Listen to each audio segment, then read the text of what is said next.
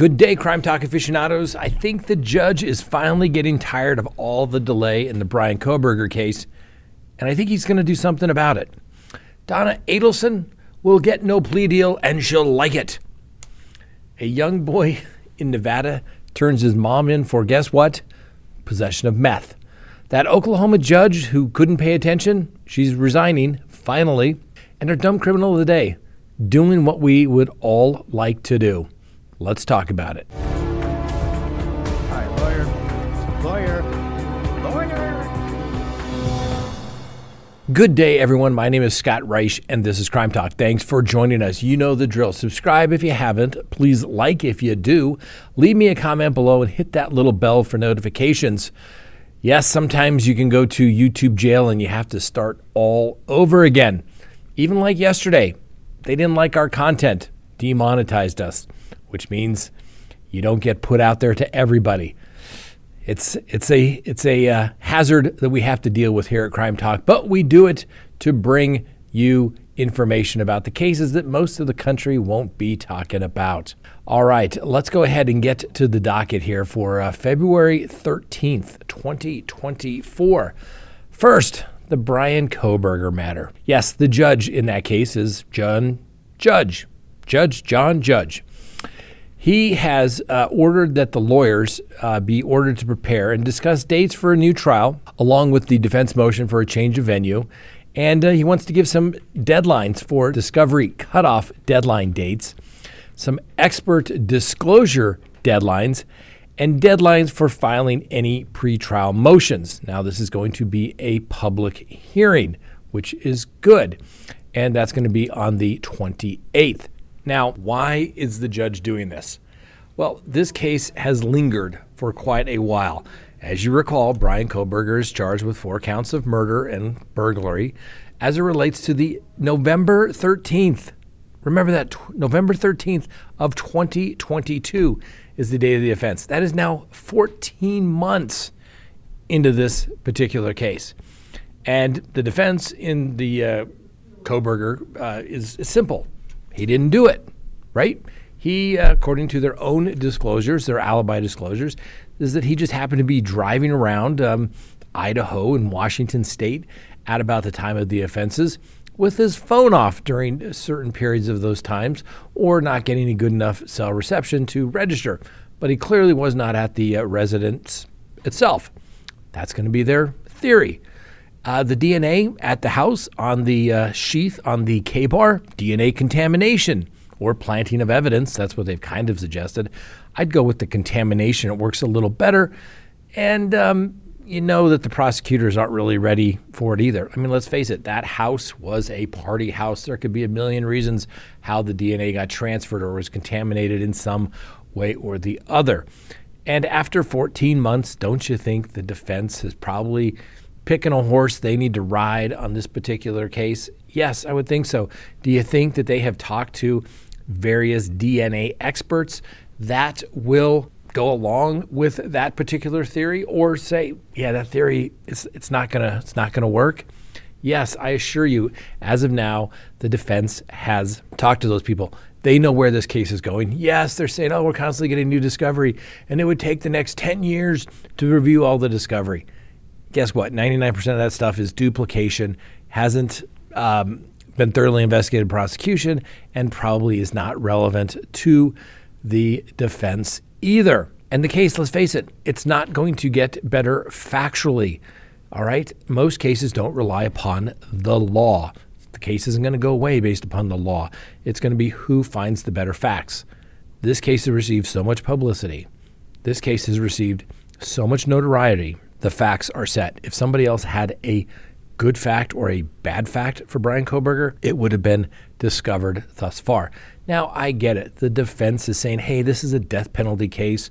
We need to do our factual investigation. We need to do our uh, death penalty mitigation in case he is convicted so that we're ready to go because we don't want a fiasco like they had in the Chad Daybell Lori Vallow matters. And the defense will take as much time as they want. Frankly, the longer it goes, the less likely something bad happens to their client. Yes, delay is a tactic oftentimes, ladies and gentlemen.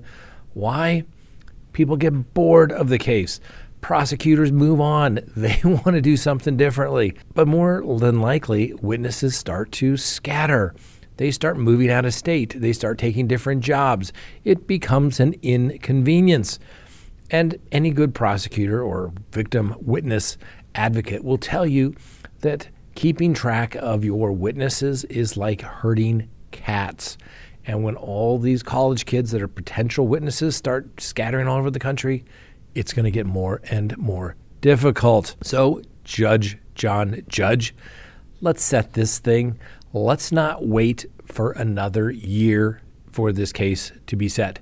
The job will expand to the amount of time given. Everyone should have had enough time to consult their experts at this point. Let's get the show on the road. And maybe not this summer, but probably let's move the case to Boise, maybe August, September timeframe, and let's do this thing. Otherwise, you're going to wind up with a mess like Chad Daybell. And as I was preparing for today's show, I thought I'd take a little stroll down memory lane with Chad Daybell's case just to see what is going on there. And guess what? The prosecution has filed their 18th supplemental discovery notice back on January 30th, which prompted Mr. Prior to file a motion to extend his expert reports because of the information could affect their expert reports. And obviously, he needs time to review it, analyze it, comprehend how all this new evidence fits into the big picture and the small picture. And guess what? It'll probably be granted. Hasn't been ruled on as of yet, but as you remember, back on January 12th of this year, Mr. Prior blew his chance of getting off the case. He could have got off the case. All he had to say was, Judge, I don't have the resources to properly defend this case. I don't have the time. I don't have the energy. And he would have got court appointed, state qualified defense counsel. But instead, he decided to stay on his case because he couldn't let his ego go away. Basically, his, his ego got in the way and said, Judge, it's not about the money. I could do this case. But I mean, he must have been driving home just thinking, What have I done? Who's going to pay for these experts? We know Chad Daybell has no money. Is he going to pay for these experts to come by themselves? Are they going to donate their time? Very, very unlikely. And guess what? There could probably be another motion to continue at some point, or in the alternative, another motion to withdraw in that particular case. So, Judge, let's set the case. Let's do it. Let's do it. And uh, everybody can move along from there. Next on the docket, Donna Adelson. There will be no offer for her. She gets nothing. Reminds me of that Seinfeld episode where they go in for the soup, and the soup Nazi says, No soup for you. Well, Donna Adelson, she gets no offer. So they were in court, and they, being the parties, Miss Adelson, her attorneys, and the prosecutors, and the judge, and the judge inquired whether this matter is going to go to trial, whether there are any plea offers uh, have, have, been extended in this case. And uh, the prosecutor says, Yet, no, we don't uh, plan on extending any offers for Miss Adelson. Now, remember, she's 74 and she's charged with first degree murder, conspiracy to commit murder, and solicitation to commit murder for the death of her former son in law, the uh, former uh, Florida State University professor, uh, Dan Markel. Now, you have to remember also that Adelson's son, Charlie, well, he was sentenced to life in prison without parole after a jury found him guilty of masterminding the plot that led to Markel's shooting death outside of his uh, home there in Florida. And as you may recall, after her son was uh, been sentenced, uh, she was uh, going to take a little trip, going to take a little trip out of the country, some to some non-extradition countries. She knew the heat was on. She got arrested. She can't make bond. So anyway, Miss uh, Adelson appeared uh, via the uh, court hearing uh, via Zoom, and really didn't, uh, like I said, uh, say anything other than thank you to the court at the end of the hearing. but the judge did schedule a trial for Miss Adelson to begin on September 30th. He also advised the attorneys that he would enter a second order that would address cutoff dates for discovery and actually chuckled that sometimes cases take on a mind of their own. And uh, the judge also asked the uh, defense whether they intended to make any offers to the prosecution, and they said, uh, nope. And then the court noted that, uh, well, obviously those offers need to be relayed, and then it'll be Ms. Adelson making the decision of whether she rejects those uh, any offers that are not forthcoming, or whether she proceeds to trial. And like I said, the defense says we have no intention of making any offers to the state. That's what I like. Stand your ground, Miss Adelson. Let's have a trial. Next on the docket. To maybe a little more redeemable uh, individual, yes, a boy. Look at this. Look at this video. A young boy, I think he's nine years old, called the cops on his mom because he found drugs. So take a look. This little boy, nine years old, handed police in the uh, body cam videos a massive bag of methamphetamine that he found under his mom's nightstand. The little boy looked, um, uh, apparently, had locked himself into the bathroom and uh, called the dad. Now, we're not talking like this kid's living in the slums or anything. This house is worth almost a half a million dollars uh, there in Las Vegas, in Henderson, Las Vegas to be exact. Anyway, when the kid goes into the bathroom, he FaceTime his father, who then called the police. Guess what? The kid stayed in the bathroom till the police showed up. And uh, when the police arrived, they knocked on the door. And um, the kid brings them the uh, methamphetamine that he had found. Of course, the uh, mom denied any knowledge of it, but it turned out it was about 100 grams or about 3.5 ounces of meth in the house. Now, all this took place back in July of 2022, and uh, the footage was finally released. Now, Kendra Long, the um, mother of the child, was arrested on drug trafficking and child abuse charges, and she told the cops that she had no idea how those drugs got there well, maybe she used some of that alleged drug money to pay her $25,000 bail that got her out. And guess what? During some of the legal proceedings, prosecutors showed text messages that um, Miss Long knew she was in fact dealing drugs because they said, "Hey, do you want to come over and buy $100 worth of drugs or an ounce?" Anyway, the boy's parents are divorced, and the uh, child is under the care of the father. Okay, remember that Oklahoma judge that couldn't be troubled with paying attention to a homicide trial, was too busy texting? Well, she's finally quitting. So the Oklahoma judge, District Judge Tracy Soderstrom, has agreed to step down from the bench immediately and will not seek a judgeship in the state of Oklahoma. Now, Judge Soderstrom acknowledged uh, that she was sending text messages during a trial and that that was the wrong thing to do. She put out a statement and said, I texted during a trial. It doesn't matter if it was a traffic case, a divorce case, or a first degree murder case. I texted during a trial, and that was inappropriate.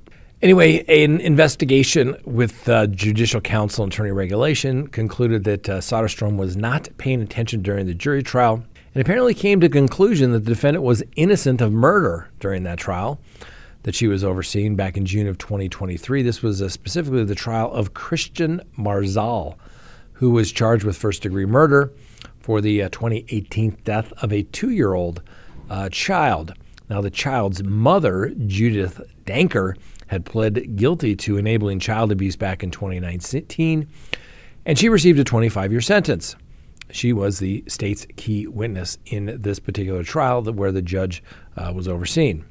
But the judge said, hey, you know, it doesn't matter what I think. I didn't give up my impartiality in any way because I was not the fact finder.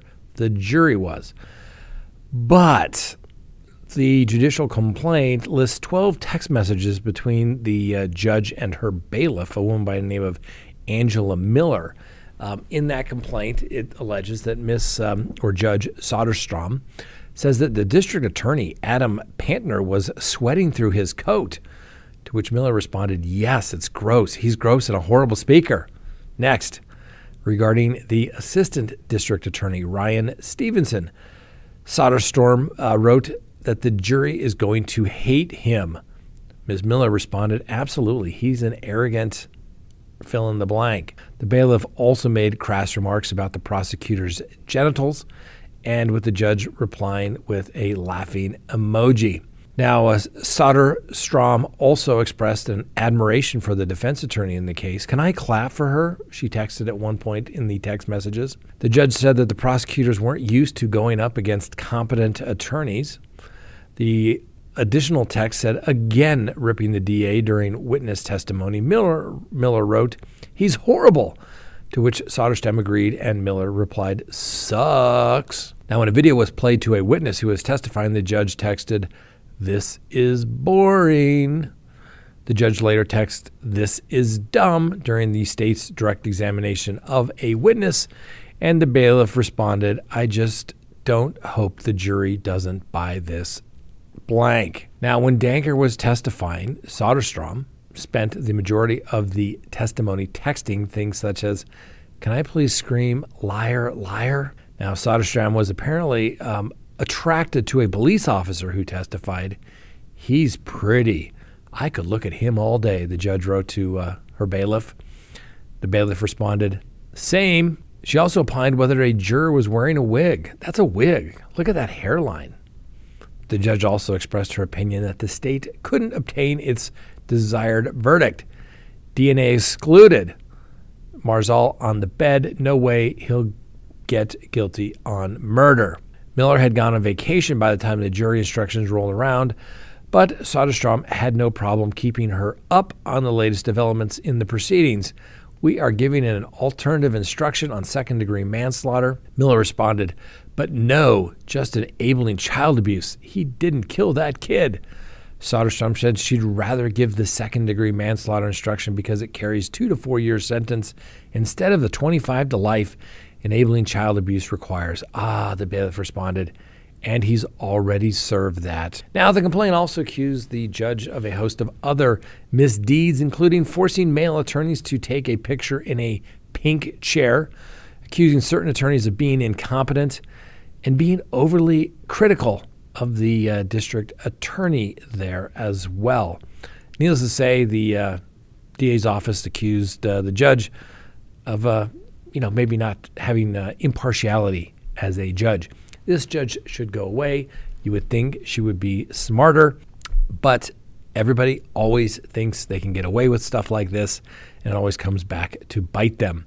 I once saw a situation where a judge uh, was commenting on a district attorney's appearance, and uh, it was not a flattering one, uh, comparing him to a very evil person throughout history due to his uh, mustache.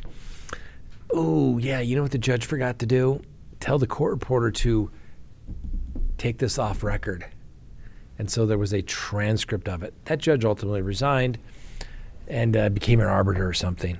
But, you know, as a judge, you have to do it better and cleaner than everybody else. Finally, today, our dumb criminal of the day. How many times have we said, don't live stream the crime scene or record it and put it up on YouTube? So, a YouTuber accused of speeding from Colorado Springs to Denver in about 20 minutes has been arrested in Texas. Now, I had to do some research. Now, I was aware of this case kind of when it happened. And I went to an event, and uh, somebody uh, in the uh, uh Colorado Springs Police Department was, was chatting about it. Um, and I, so I had to do some confirmation because a, uh, a um, subscriber sent me this story and thought it'd be interesting. I, it is interesting. And like I said, so this motorcyclist is accused of speeding from Colorado Springs to Denver in about 20 minutes. He did this last year, and ultimately the uh, state patrol issued a warrant for his arrest. Now, the Colorado State Patrol announced that the arrest warrant had been issued for the rider who is identified as a guy by the name of Rendon Tyler Dietzman of Texas. That arrest warrant issued back in December 5th. Well, here's the catch.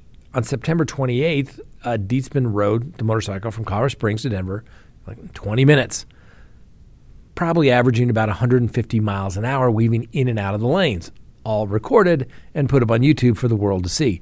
The uh, video has since been taken down. Well, once the police were made aware of it, of course, everybody wants to know what are you going to do about this? And oh, did I mention that ride usually takes about an hour and a half? Yeah, 20 minutes. I wish we all could do that drive. It is so bad. The traffic's so bad anymore these days. Good on him. Anyway, so this motorcyclist guy was out bragging about it.